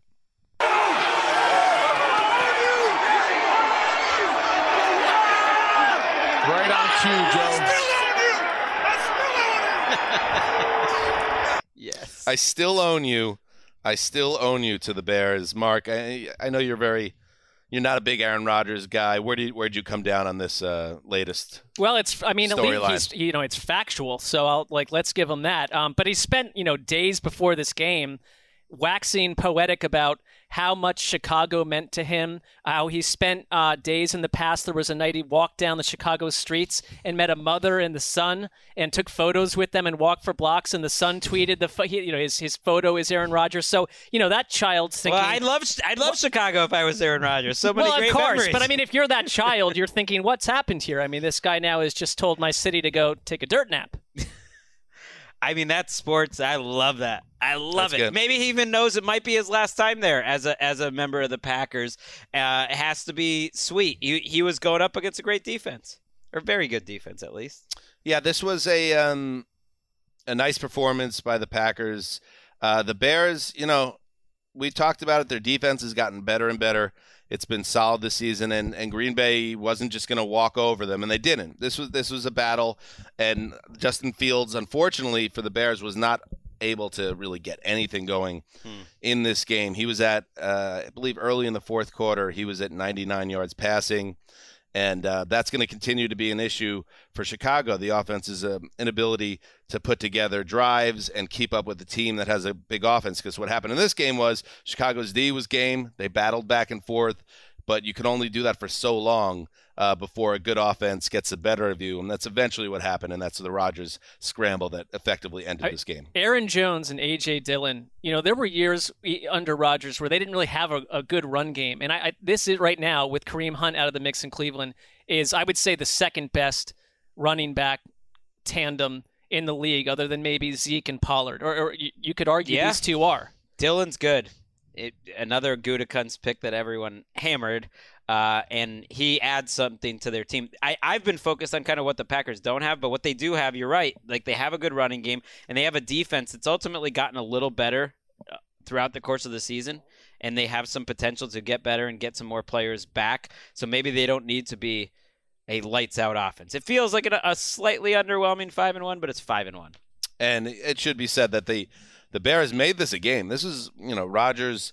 Um, that touchdown scramble came after Justin Fields connected with Darnell Mooney on a five-yard touchdown pass, cut the lead to three with eight and a half minutes to play. Uh, but as you see, it happened with Tampa Bay on Thursday night. These teams that are just a cut above, even if you get close to them, even Dallas today, Dallas today, they will say, "Okay, that's cute. I mean, we're pawing with you a little bit. We're gonna go finish thing this thing off," and that's what they did. I mean, you know, uh, again, this show is so heavily based on uh, self branding, self promotion. Hit it. That's just another lock. I think you know, I was trying to make I was trying to make a, a football analysis point, and I see like Marc really edgy in the corner of my eye, like looking and pointing at Gravedigger. This all this all that and I'm like, I'm like, what? Maybe he's got some breaking news here. Maybe he's got something hot to add. This is And breaking news. Forty percent of the show. I mean, say. you you All were forty percent of the show self promotion. I mean, I Wait, we spent four minutes discussing Dan's lock I at the didn't top even of the mention show. my I am lock. tied. I got a, I got a with- lock win too. I didn't even mention. I know, it. but Dan and I are tied atop bad, the Gregg. standings. We right so it. it's What was- trenchant. what I was should have I'm Gregg's trying to bury. I'm trying to bury the locks. So I should have reminded. Dan. Uh, Gregg locked the Chiefs. So Oh, here's that's his- yeah. A lesser achievement. Yeah, very brave. All right. Any other thoughts on this game? Anybody? Uh, kind of what you expected from this ball game. So let's move on. I still own you. That's it's pretty It's hardcore. great. It's pretty great. hardcore. I like it. I would love to yell that at a crowd of fans. How great would that feel? I own you. And here you go, a 53 yarder. He kicked a 54 yarder a minute ago. Can Matthew Wright win the game for the Jaguars? That was brilliant. Cook puts it down. Wright kicks it up. The 53 yarder is good, good, good. Wright has made it. The Jaguars have won it on a 53 yard field goal by Matthew Wright. What a magnificent ending in London. Holy cow. Wow! 399 days ago was the last Jaguars win. Oh, my gosh. Oh yeah, that calls for the bongos.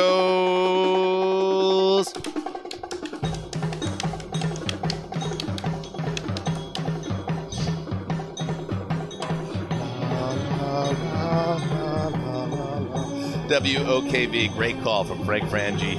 Jeff Lageman, the old uh, pass rushing specialist for uh, Gang Green. Tony Boselli in that booth as well, maybe. Anyway, Matthew Wright's 53 yard field goal as time expired gave the London Jacksonville Jaguars a 23 20 victory over the Dolphins at the Big Tot, the Hot Toddy, Tottenham Hotspur Stadium in London. Uh, Wright playing just his third game for the Jags. Also drilled a clutch 54 yarder to tie the game at 20 with less than four minutes to play. And it is a game, uh, a win uh, mark for the Jaguars that snaps a 20 game losing streak. While at the same time, I think it sinks the Brian Flores era in Miami to its lowest point.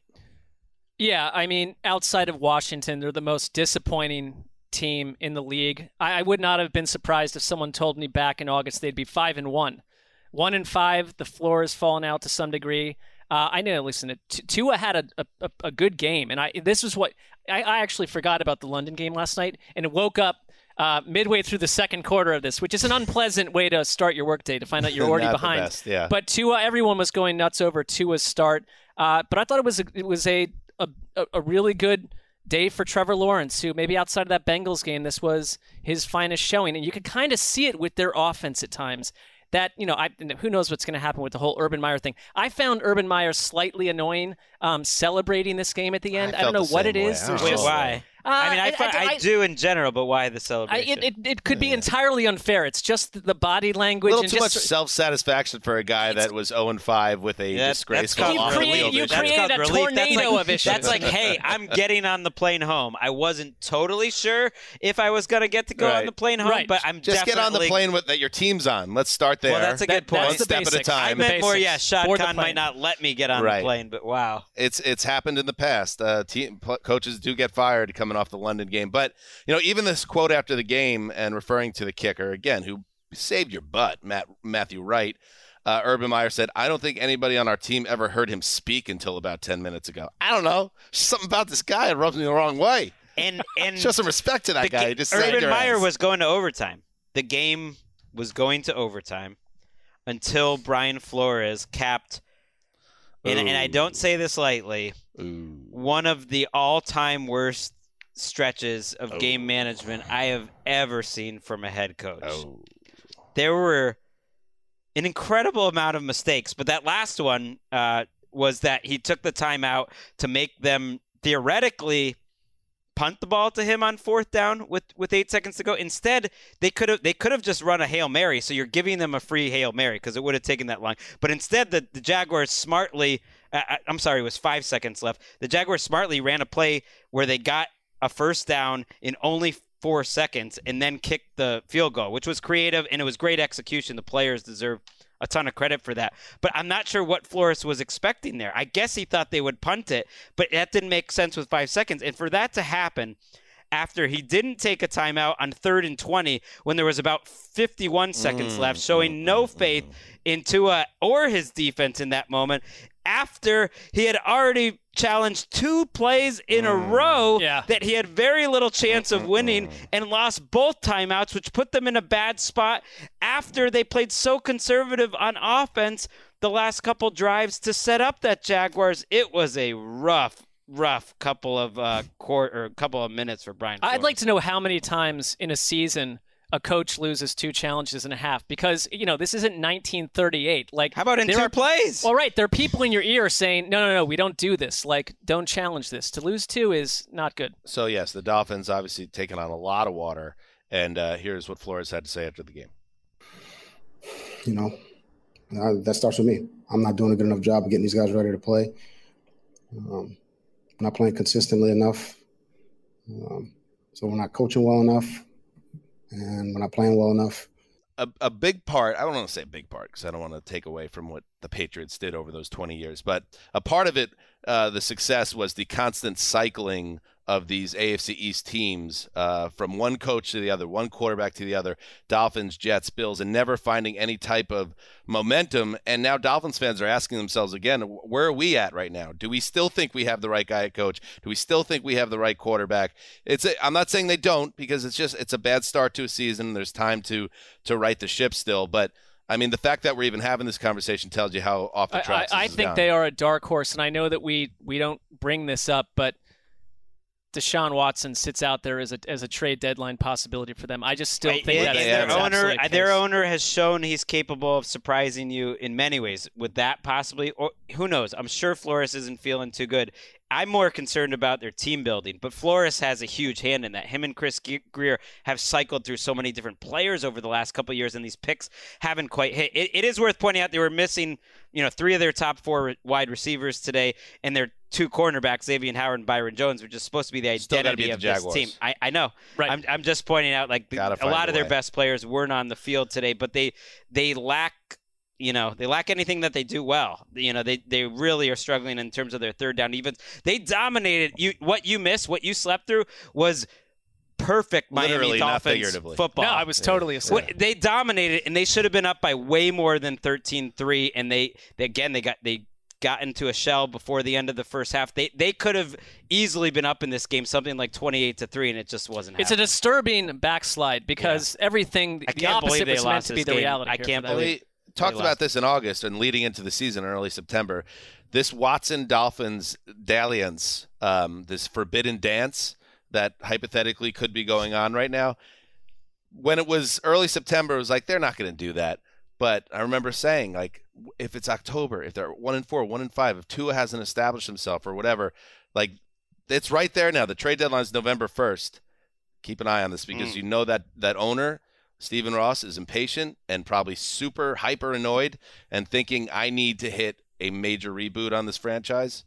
Will he do that? We It, anything see. could happen. I'm also I, I it was it a bad move for me to even verbalize that I was asleep during the part of part of any It's NFL fine. game. Not you a can great, catch up. I don't the think end. it's, fine. It's, fine Gregg for will me bring to it up you know, two to three more times No, over the no. next week. You did miss one of the most fun moments of the weekend, which was a Dolphins fan ran onto the field and almost kicked That the was kickoff. awesome.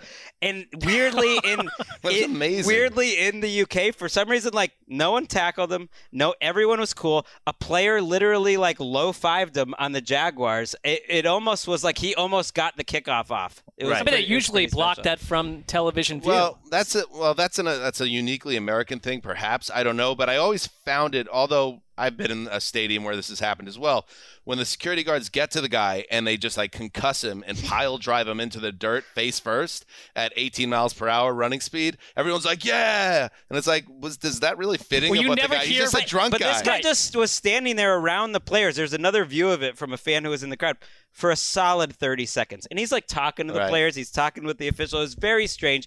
I, if nothing else, this game was it was not a good game and these weren't good teams.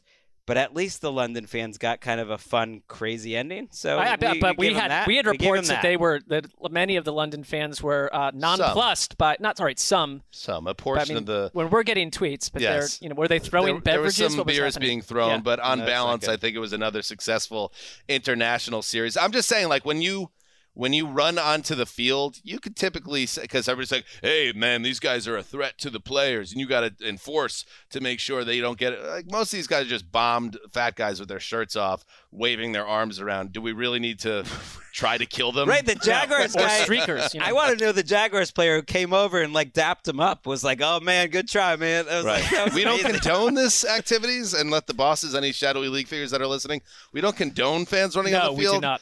But perhaps we just just shepherd them off the field into the little jail cell under the stadium. We don't. The beating is unnecessary. That's my take. It's a good good PSA right I there. wasn't expected. Let's move on. Oh, Maybe the last time your offense sees the ball. Geno Smith will drop deep. He'll pump. He'll take it. Lost the football. Knocked out by one. Recovered by Devin Bush, who circles the right way. He almost lost the ball, but he's got it at the 16. And the Smith fumble forced by the defensive star, T.J. Watt.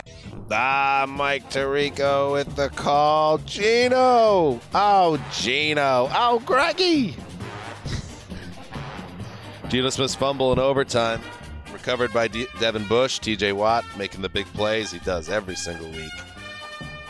Chris Boswell kicks the field goal a couple plays later. Final 23 Steelers. Seahawks 20 in OT. Pittsburgh gets back to 3 and 3. The Seattle Seahawks without Russell Wilson for the first time fall to 2 and 4. Greggy, listen. Geno, he did some things. He did some things. There was a conservative game plan uh, by Shane Waldron and the Seahawks, uh, but they came back. They had fallen behind. They push it to overtime. But that Geno mistake, it's always haunted him his whole career. It happened again. You you seem to enjoy it a little too much, you know. It's fun. You were just like saying this is the worst game of the year, and I I don't like football anymore. I want to go home, and then but didn't say I don't. Well, I don't some of like- those lines and- are fabricated. And then Yes. well, that was the general idea. Okay. That And was then- not a good and game. And then Geno fumbles it, and then it's like Dan's like, yeah, yeah. Do you know why I oh, celebrated like that? Because you love Geno so yeah, much. that's And what I'm it- it saying. fills I mean, me it, was, it wasn't a Zach Wilson like performance, but it was it was okay. Don't hit out. It Don't was hit out. Don't I mean, hit I mean, if, if Zach Wilson went if six Zach Wilson and a did half this, yards yes, per yes. attempt, we know the script, got Gregg. a couple uh, touchdown comeback the if the Steelers. insert yeah. jet uh, did this, you'd be happy. Uh, trope is strong with you, Gregg. But go on. Geno blew the game. The, No, the he- table's yours. It, it was very conservative. They ran the ball well. They came from behind. His problem has always been taking sacks, uh, and he did. And they didn't trust their protection to hold up. I think that's why they were so conservative. And it makes sense. Alex Highsmith and TJ Watt went wild. I mean, the box score's insane for Highsmith and Watt, considering uh, how few times they had real dropbacks. Uh, their offensive line got drilled there, but I thought we were headed towards a tie. That's Ugh. what, that's what Mark was rooting for because it didn't seem like Ben Roethlisberger was going to do anything either. He had 5.7 yards per attempt on 40 throws. Like he he did less than Geno.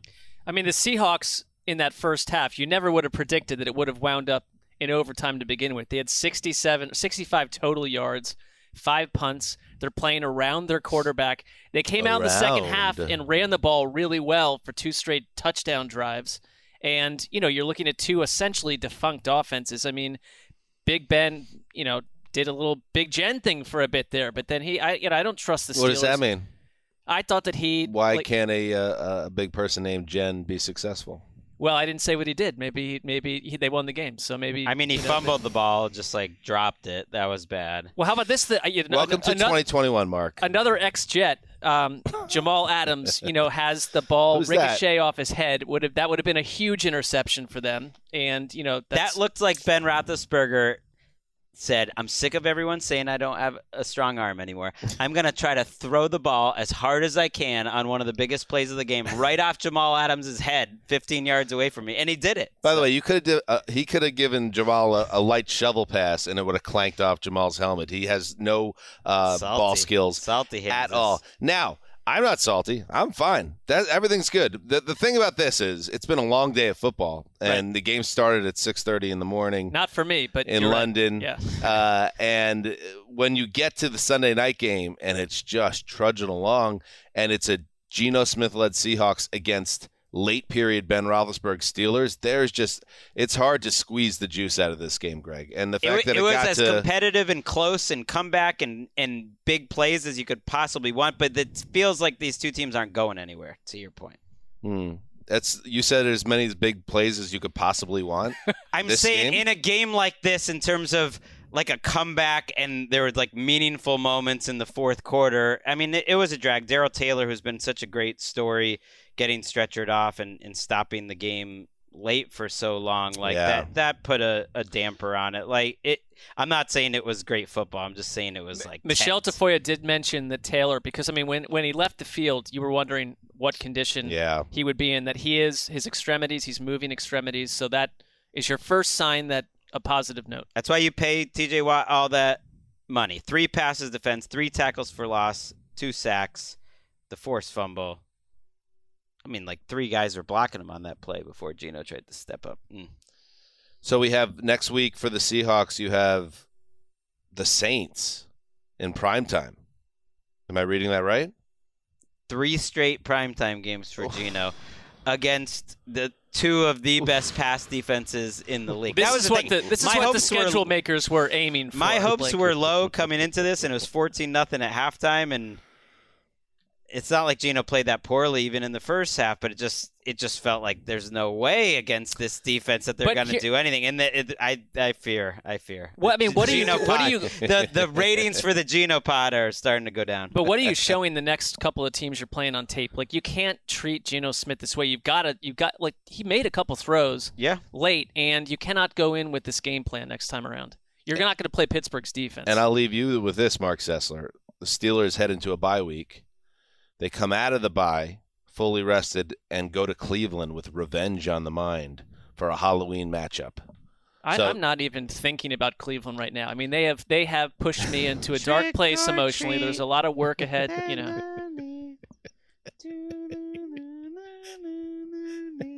What Uh, could go wrong? All right, Gregg, I like that. Marc Marc said as as we started to watch that that game, and you know Seattle starts coming back, and I'm like, oh, you yeah, you're rooting Seattle, right, Marc? And you're like, I, I don't care about the AFC I am North emotionally anymore. detached. I'm out of the AFC North. Cleveland's seems determined to lose to every playoff, you know, hopeful out there. So We we should do all these, you know, games uh, very tired and a little jet lag. Yeah. and all this stuff. I will say uh, congratulations, congratulations to the Wesseling brothers uh, for once again locking uh, locking it up. It was the Jaguars, and it's a little it's a tough one to figure out because Larry attempted to punish his brothers, to undermine. undermine the entire operation by locking up the worst team in football. Uh, but they won, so I don't. I, I don't know where Larry is An at. head- improbable fe- like, where's Larry at headspace wise? Is he I annoyed? think I think it's like you know you're sort of you went in with the villain role. Not that he's typically a villain; he's a nice fellow in every way. But then No. he came in with a Machiavellian plan. that That's why did all his not brothers call him Precious, you know, because you know she, you know, Mama Wesseling wanted a girl. She got Larry, last one, and so it's Precious. Well, little tonight he Precious. delivered another surprise. So Uh, absolutely, and I just can't wait to see what's next with the Wesseling Brothers soap opera. Like, I don't know where you go from there when you're already by week six. There's the undermining to the point where one of the brother, brothers is trying to ruin the season for the other Wesseling brothers. Like, what co- what happens from here? It's going to be exciting. It's great delivery. It was a high bar for. Was he trying to ruin it, or was he trying to say like, "Hey, let me make a pick. You guys didn't let me make the pick last week. Hmm. Here I am getting this one right that no one saw No, there's coming." no doubt that he probably felt Hit a little a annoyed and, on that and left Gregg. out. But I think he was trying to undermine the entire operation. That's how I took it. I think he was trying to undermine the operation and send a message that I will not be overlooked in the future. And it was their best week, best week yet. So it's So I kind of love it. Upset pick. Like I'm a huge Larry Wesseling. Like the Wesseling brother power rankings, like Larry surged forward in a big spot. Man of off chaos. that. So we'll see what happens next. Um, all right, that's it for Sunday night, the flagship show. We'll be back on Tuesday. Make sure you check that out. Dan Hanzus signing off for Quiet Storm, the old boss, Rave Digger behind the glass. Till then, heed the call.